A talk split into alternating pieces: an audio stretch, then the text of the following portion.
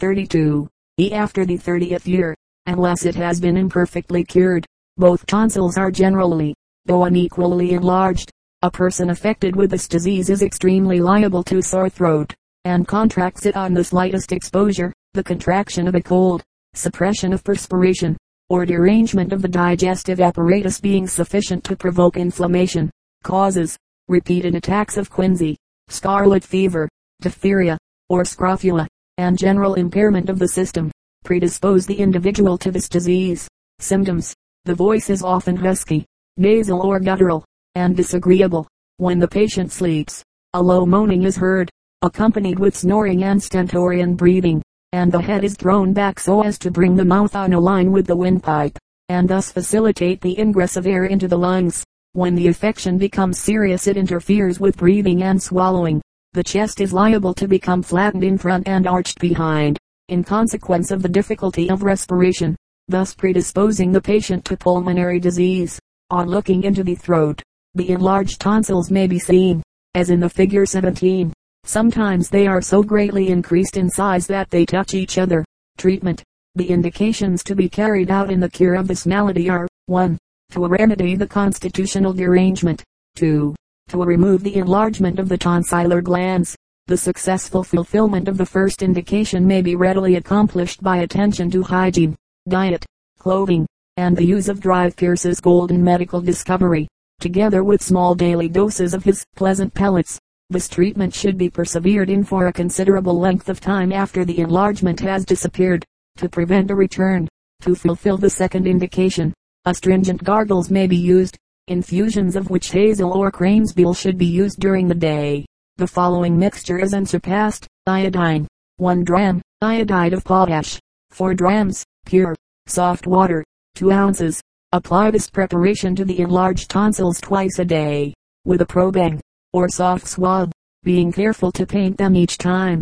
A persevering use of these remedies, both internal and local, is necessary to reduce and restore the parts to a healthy condition. Sometimes the enlarged tonsils undergo calcareous degeneration. In this case, nothing but their removal by a surgical operation is effectual. This can be readily accomplished by any competent surgeon. We have operated in a large number of cases, and have never met with my unfavorable results. The method we adopt at the Invalid's Hotel and Surgical Institute for the removal of diseased tonsils is, like other minor operations, painless. The patient is not required to take chloroform or ether. When the enlarged gland is once thoroughly removed, the disease seldom returns. Elongation of the uvula, chronic enlargement, or elongation of the uvula or soft palate, as shown at in figure seventeen, may arise from the same causes as enlargement of the tonsils. It subjects the individual to a great deal of annoyance by dropping into or irritating the throat. It causes tickling and frequent desire to clear the throat, also change, weakness and loss of voice, and often gives rise to a very persistent and aggravating cough. Constriction of the throat, cough and difficult breathing are more prominent symptoms in complicated cases. Treatment: the treatment already laid down for enlarged tonsils, with which affection, elongation of the uvula is so often associated, is generally effectual. When it has existed for a long time, and does not yield to this treatment, it may be removed by any competent surgeon. Chronic laryngitis. This is of much more frequent occurrence than the acute form, and is often associated with tubercular affections, and constitutional syphilis. It is characterized by an inflammatory condition, ulceration, or hardening of the mucous membrane of the larynx, most frequently the latter. There is also a chronic form, known as follicular laryngitis, or clergyman's sore throat, to which public speakers are subject. The causes of chronic laryngitis are various, as prolonged use of the vocal organs in reading or speaking, using them too long on one pitch or key, without regard to their modulation, improper treatment of acute diseases of the throat, neglected nasal catarrh, the inordinate use of mercury, syphilis, repeated colds which directly cause sore throat, injuries, et cetera. It is also frequently due to tubercular deposits, and in these cases it generally terminates in consumption. Symptoms: the affection often comes on insidiously. There is soreness of the throat, noticeable particularly when speaking, and immediately thereafter, a raw and constricted feeling, leading to frequent attempts to clear the throat. In order to relieve the uneasy sensation, the voice becomes altered, hoarse, and husky, and there is a slight, peculiar cough, with but little expectoration.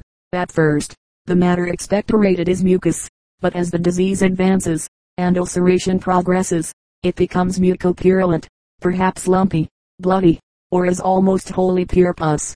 The voice becomes more and more impaired, and is finally lost. In the latter stages, it resembles consumption, being attended with hectic fever, night sweats, emaciation, cough, profuse expectoration, and sometimes hemorrhage. Treatment. The patient should avoid using his voice as much as possible. At the same time, attention should be paid to the diet, the bathing, and the clothing. Everything should be done that is calculated to build up and improve the general health. Doctor Pierce's golden medical discovery is well adapted to remove morbid states of the disease, in consequence of its direct action on the mucous membranes of the air passages, and its efficacy in allaying irritation of the laryngeal, pharyngeal, and pneumogastric nerves. It should be perseveringly employed. Iodine inhalations, administered with the pocket inhaler, illustrated by figure three, and the application of tincture of iodine to the forepart of the neck, are efficacious in many cases. Inhalations of chloride of ammonia, administered with a steam atomizer, figure eleven, in the form of spray, are frequently of great benefit. Perseverance is necessary, and the afflicted are cautioned against discontinuing the treatment too soon, for the disease is very liable to a return. Consumption. Phthisispulmonales. By this we understand a constitutional affection, characterized by a wasting away of the body, attended by the deposition of tubercular matter into the lung tissue, hence the appellations, phthisis pulmonales, pulmonary tuberculosis, tubercular consumption. Tubercles may form in other organs and result in a breaking down of their tissues, but the employment of the term consumption in this article is restricted to the lungs. The general prevalence, the insidious attack, and the distressing fatality of this disease, demand the special attention and investigation of every thinking person. It preys upon all classes of society. Rich and poor alike furnish its victims. Some idea of its prevalence may be formed when we consider that, of the entire population of the globe, one in every three hundred twenty-three persons annually dies of consumption. It may not be definitely known just what proportion of all the deaths in this country and Europe occurs from this one disease. Those who have gathered statistics differ somewhat, some claiming one-fourth, while others put the ratio at one-sixth, one-seventh, and even as low as one-ninth. A fair estimate, and one probably very near the truth, would be one-sixth or one-seventh of the whole number. In New York City, for five consecutive years, the proportion was three in twenty. In New England, about twenty thousand annually succumb to this destroyer, and in the state of New York as many more. These figures may appear to be exaggerations, but investigations of the subject prove them to be the simple truth. Epidemics of cholera, yellow fever, and other diseases of similar character, so terrible in their results, occasion widespread alarm, and receive the most careful considerations for their prevention and cure. While consumption receives scarcely a thought, yet the number of their victims sinks into insignificance when compared with those of consumption. Like the thief in the night, it steals upon its victim unawares. In a large proportion of cases, its approach is so insidious that the early symptoms are almost wholly disregarded. Indeed, they excite but little, if any, attention, and perhaps for a time disappear altogether. Thus the patient's suspicions, if they have been aroused, are allayed and appropriate measures for his relief are discontinued. This may be the case until renewed attacks firmly establish the disease, and before the patient is fully aware of the fatal tendency of his malady, he is progressing rapidly towards that bourne from which no traveler returns. As has already been stated, consumption is a constitutional disease, manifested by feeble vitality, loss of strength, emaciation, symptoms which are too often classed under the name of general debility, until local symptoms develop, as cough, difficult breathing, or hemorrhage. When examination of the chest reveals the startling fact that tubercular deposits have been formed in the lungs, invalids are seldom willing to believe that they have consumption, until it is so far advanced that all medicine can do is to smooth the pathway to the grave. Another characteristic of this disease is hope, which remains active until the very last, flattering the patient into expectation of recovery. To the influence of this emotion, the prolongation of the patient's life may often be attributed. Nature of the disease. It is an error to suppose that the disease under consideration is confined to the lungs. Pulmonary consumption, as has been remarked, is but a fragment of a great constitutional malady. The lungs are merely the stage where it plays its most conspicuous part. Every part of the system is more or less involved, every vital operation more or less deranged, especially is the nutritive function vitiated and imperfect. The circulation is also involved in the general morbid condition. Tubercles, which constitute a marked feature of the disease, are composed of an organized matter, deposited from the blood in the tissue of the lungs. They are small globules of a yellow, opaque, friable substance, of about the consistency of cheese. After their deposition, they are increased in size by the accretion of fresh matter of the same kind. They are characteristic of all forms of scrofulous disease. The most plausible theory in regard to them is that they are the result of imperfect nutrition. Such a substance cannot be produced in the blood when this fluid is perfectly formed. It is an unorganized particle of matter, resulting from the imperfect elaboration of the products of digestion, which is not, therefore, properly fitted for assimilation with the tissues, the system being unable to appropriate it, and powerless to cast it off through the excretory channels, deposits it in the lungs or other parts of the body. There it remains as a foreign substance, like a splinter or thorn in the flesh, until ejected by suppuration and sloughing of the surrounding parts. It might be supposed by some that when the offending matter was thus eliminated from the lungs, they would heal and the patient recover, but, unfortunately, the deposition of tubercular matter does no cease, owing to the morbid action of the vital forces. It is formed and deposited as fast or faster than it can be thrown off by expectoration. Hence arises the remarkable fatality of pulmonary consumption. Causes. The causes of consumption are numerous and varied, but may all be classed under two heads, viz, constitutional, or predisposing, and local, or exciting. Of just what tubercular matter consists, is still a subject of controversy, but that its existence depends upon certain conditions, either congenital or acquired, is generally conceded, and one of these conditions is impaired vitality. Constitutional predisposition must first give rise to conditions which will admit of the formation of tubercular matter, before any cause whatever can occasion its local deposition.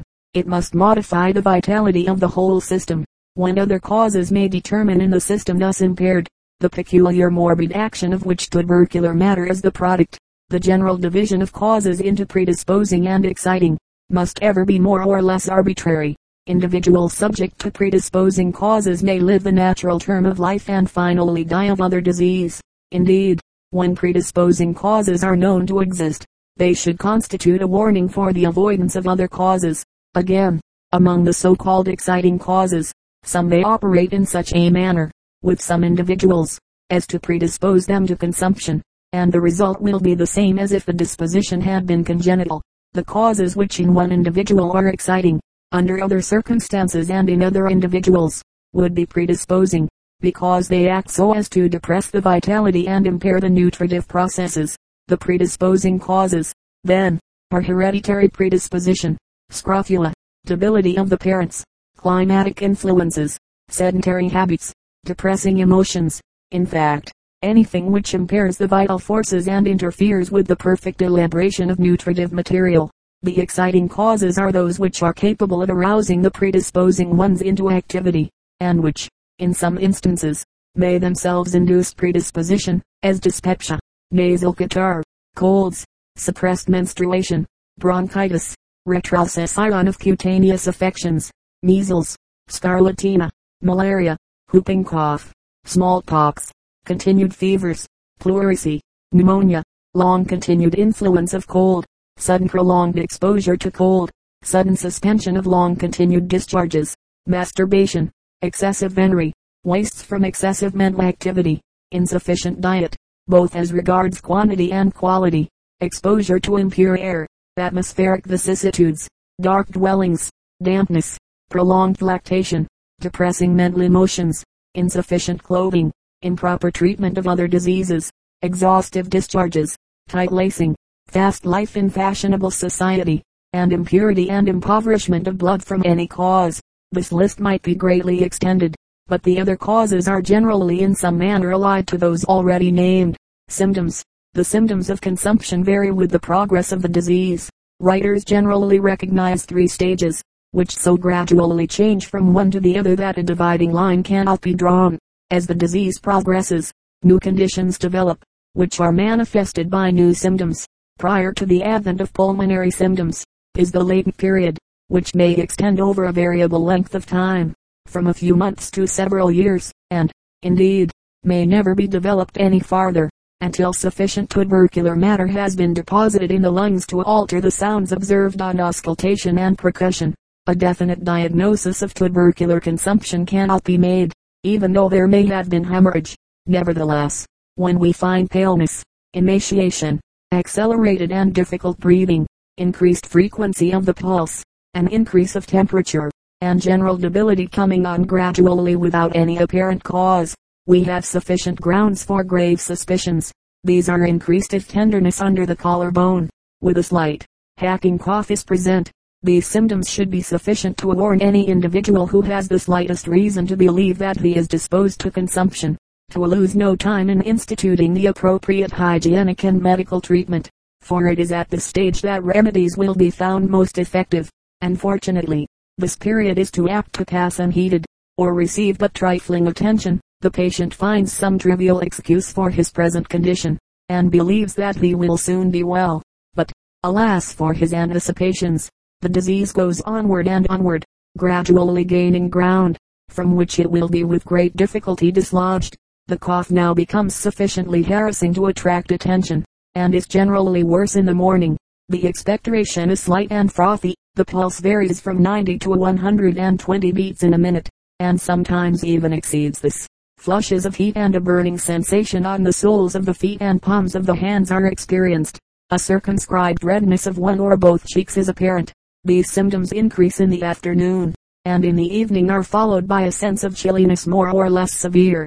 The appetite may be good, even voracious, but the patient remarks that his food does not seem to do him any good, and, to use a popular expression, he is going into a decline.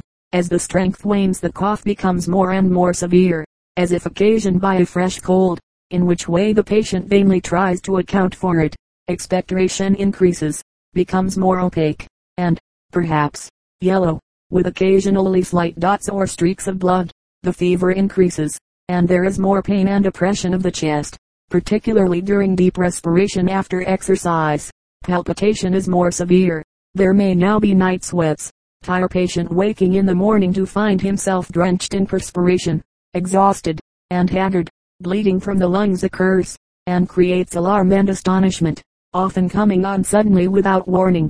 The hemorrhage usually ceases spontaneously, or on the administration of proper remedies, and in a few days the patient feels better than he has felt for some time previously. The cough is less severe, and the breathing less difficult.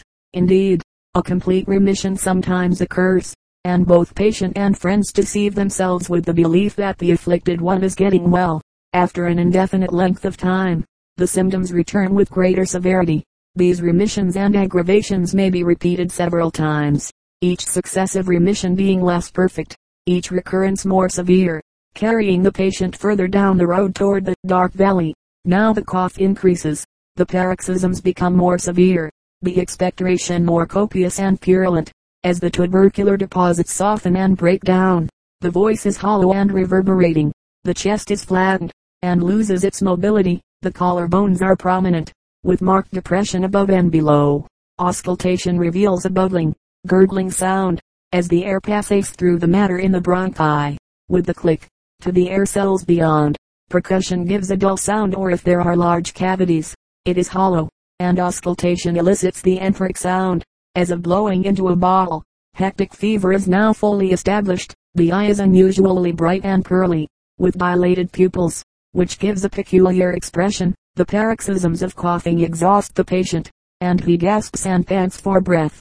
The tongue now becomes furred, the patient thirsty, the bowels constipated, and all the functions are irregularly performed.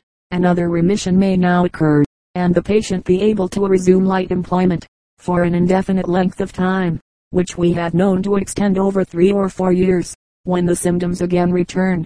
If the patient is a female, and deranged or suppressed menstruation has not marked the accession of pulmonary symptoms, the flow now becomes profuse and clotted, or is scanty and colorless, sometimes ceasing altogether. In the male, the sexual powers diminish, and copulation is followed by excessive and long-continued prostration. From this time onward, the progress of the disease is more rapid. The liver and kidneys are implicated. In addition to the pallor, the complexion becomes jaundiced, giving the patient, who is now wasting to a mere skeleton, a ghastly look. The urine is generally copious and limpid, though occasionally scanty and yellow. The pulse increases to one hundred thirty or one hundred forty beats in the minute, and is feeble and thread-like. The cough harasses the patient so that he does not sleep, or his rest is fitful and unrefreshing. Whenever sleep does occur, the patient wakes to find himself drenched with a cold, clammy perspiration. The throat, mouth, and tongue now become tender, and occasionally ulcerate. Expectoration is profuse, purulent, and viscid, clinging tenaciously to the throat and mouth, and the patient no longer has strength to eject it. The hair now falls off, the nails become livid, and the breathing difficult and gasping. The patient has no longer strength to move himself in bed and has to be propped up with pillows, and suffocates on assuming the recumbent position. Drinks are swallowed with difficulty. Diarrhea takes the place of constipation. The extremities are cold, swollen, and dropsical, the voice feeble, hollow, grating, husky, the patient gasping between each word. The respiration is short and quick. A slight remission of these symptoms occurs. The patient is more comfortable, lively, cheerful, and perhaps forms plans for the future. But it is the last effort of expiring vitality, the last flicker of the lamp of life. The candle burns brilliantly for a moment, and with one last effort goes out, and death closes the scene. The duration of the active stage of consumption varies from a few weeks to several years, the average time being about eighteen months. Cough is always a prominent symptom throughout the entire course of the disease, varying with its progress. Expectoration, at first scanty, then slightly increased, colorless, frothy, and mucus, is also a characteristic. After a time it becomes opaque, yellow, and more or less watery, then mucopurulent and finally purulent, copious, and viscid. When tubercular matter is freely expectorated, with but little mucus, it sinks in water. This symptom continues to the very last. Hemoptyses, bleeding from the lungs, may occur at any stage of the disease, often being the first pulmonary symptom noticed, again being delayed until late, and there are cases in which it does not happen at all. It seldom occurs in any other disease. Night sweats may occur at any stage, though they are rarely experienced until the disease is pretty well established, and are very exhausting. Hectic fever generally occurs soon after the pulmonary symptoms are developed, and increases in intensity with the progress of the disease. There are usually two paroxysms in twenty-four hours. One of which occurs towards evening and is followed by night sweats. Dyspnoea, difficult breathing, is at first slight, except after exertion, amounting to only a sense of oppression, but it becomes more and more severe as the disease advances, until the very last, when it is agonizing in the extreme. Aphthy, sometimes extending to the pharynx and larynx, generally occurs towards the last. The mouth and throat become so very sore and tender that nourishment and medicine are taken with difficulty. Emaciation and debility are characteristic of the disease. They fluctuate as the disease advances or is retarded, increasing to the very last. Auscultation and percussion constitute valuable means of diagnosis from the time tubercular matter begins to be deposited to the very last, and, when correctly practiced, reveal the extent and progress of the disease. As a knowledge of the sounds elicited can only be acquired by practical experience with proper instruments, they will not be described here. The only diseases with which consumption is likely to be confounded are general debility in the early stage, bronchitis, chronic pleurisy, chronic pneumonia, and abscess in the lungs. After the advent of pulmonary symptoms, curability. Notwithstanding the prevailing opinion that consumption is incurable, there exists ample, incontrovertible evidence to the contrary. Its curability is established beyond the shadow of a doubt. Individuals have recovered in whom there was extensive destruction of pulmonary tissue, and, indeed, entire destruction of one lung. Numerous instances are on record in which persons have suffered from all the symptoms of confirmed consumption, and have regained their health and subsequently died of other diseases.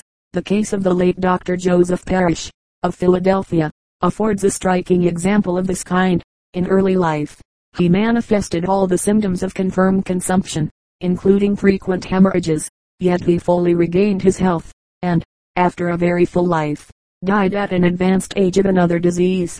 Post-mortem examination revealed the existence of cicatrices, or scars, in his lungs where tubercular matter had been deposited.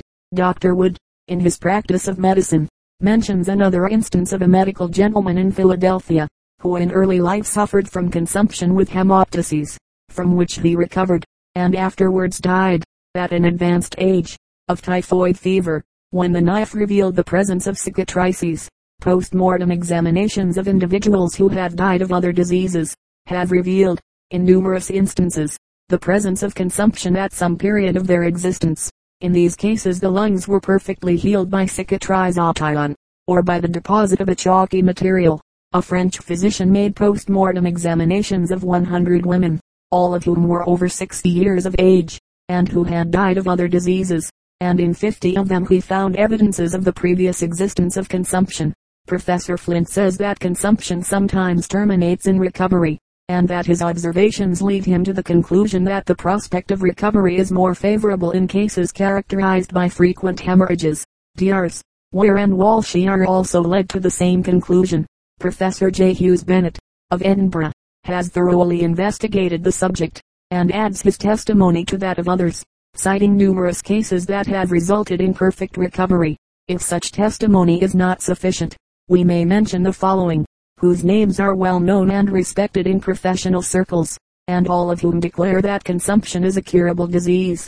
The list includes Laneek, Andrel, Cruvelhire, Kingston, Praiset, Rogie, Boudet, and a host of others, no farther back than eighteen sixty-six. On page one hundred forty-five, of the Proceedings of the Connecticut Medical Society, we find observations, ante-mortem and post-mortem, upon the case of the late present day by Professor S G Hubbard, M D, New Haven, from which we learn that Jeremiah Day, L L D, who was for twenty-nine years president of Yale College, was, while a mere youth, a victim of pulmonary consumption. During his infancy and boyhood his vitality was feeble. He entered Yale College as a student in seventeen eighty-nine, but was soon obliged to leave the institution on account of pulmonary difficulty, which was doubtless the incipient stage of the organic disease of the lungs which subsequently developed itself. He remained in feeble health for two years, but returned to college, and graduated in seventeen ninety-seven. For the next six years his lung difficulties were quite severe, and he repeatedly bled in large quantities, but he had so far recovered in eighteen oh three, as to accept a professorship. He was afterwards chosen president of the college, which office he held for many years, in the enjoyment of good health. He died from old age, as we are told, in eighteen sixty-seven, aged ninety-four years. Statistics show that under the improved methods of treating this disease, the mortality, as compared with previous years, has been greatly reduced. Clinical observation proves that injuries to the lungs are not so fatal as was once supposed. Treatment. The earlier the treatment of this disease is undertaken, the greater is the probability of success. The reason of this is obvious. At first the disease is general or constitutional, but as it advances, by the deposit of tubercular matter, it becomes both constitutional and local. Hence the treatment must be both general and local. The occurrence of certain prominent and distressing symptoms, either from the natural progress of the disease, or from complications with other affections, often renders it difficult, even for physicians, to determine how far their treatment should be general and how far local. Treating the symptoms instead of the general disease, or treating the constitutional disease without regard to the symptoms which arise from it, is an error into which many physicians have fallen. The constitutional affection, the local manifestations and complications, and the circumstances and individual peculiarities of the patient, must all be carefully considered, bearing in mind all the while, that tubercular matter is the product of a morbid action, which, in every case, must exist before its deposition in the lungs, or any other tissue, can take place. In every case in which curative treatment is to be instituted, the hardy and persistent company operation of both patient and friends is absolutely necessary, and the treatment, which is both hygienic and medical in character, should have in view the following aims. one. The avoidance of the causes concerned in the production and perpetuation of the disease. two. The restoration of healthy nutrition, in order to stop the formation of tuberculous matter. three. The arrest of the abnormal breaking down of the tissues, and the prevention of emaciation. four. the relief of local symptoms, and the complications arising from other diseases. The fulfillment of the first indication, the avoidance of causes, is of the utmost importance, for if they have been sufficient to produce the disease, their continued operation must certainly be sufficient to perpetuate it. A single individual is very often subjected to the operation of several of the causes already enumerated, some of which, in consequence of circumstances and surroundings, are unavoidable. Of these, the one most difficult to overcome is climate, that is the frequent variations of temperature. Upon the subject of climate much has been written, but that which is best adapted to the cure of consumption is that which will enable the patient to pass a certain number of hours every day in the pure open air, without exposure to sudden alterations of temperature. There are very few persons who change their place of residence, except as a last resort, when the disease is in the last stage. It is then productive of little or no good. This is one reason why so many people having consumption die in Florida, and other warm countries. If a change of climate is to be effected at all, it should be made early. The most powerful stimulant to health is well-regulated exercise. It assists the performance of every function, and is of paramount importance to promote good digestion and proper assimilation, conditions essential for recovery. It should not, however, be carried beyond the powers of endurance of the individual.